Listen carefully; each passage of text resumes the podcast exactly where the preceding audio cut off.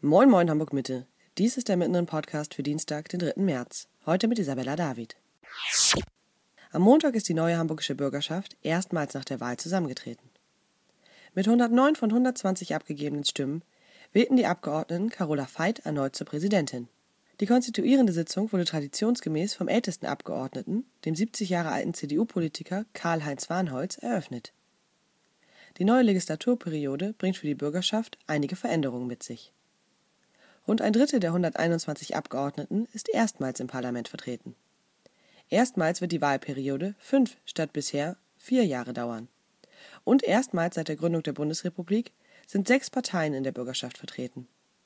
Die AfD hatte bei der Wahl am 15. Februar mit 6,1 Prozent erstmals den Sprung in ein westdeutsches Landesparlament geschafft.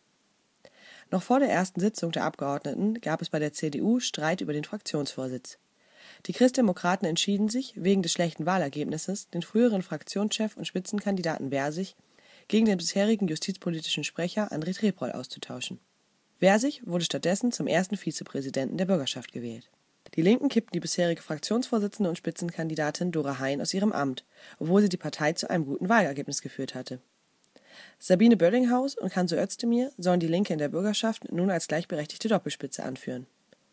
Während der Bürgerschaftssitzung gab Hein ihren Austritt aus der Fraktion bekannt. Ihr Mandat will sie jedoch behalten. SPD, Grüne und FDP gehen mit ihren bisherigen Fraktionschefs Andreas Dressel, Jens Kerstan und Katja Suding in die Wahlperiode. Die Sozialdemokraten verhandeln derzeit über eine Koalition mit den Grünen. Das war der Mittendrin Podcast für heute. Wir wünschen euch einen schönen Dienstag und hören uns hier morgen wieder, wenn ihr mögt.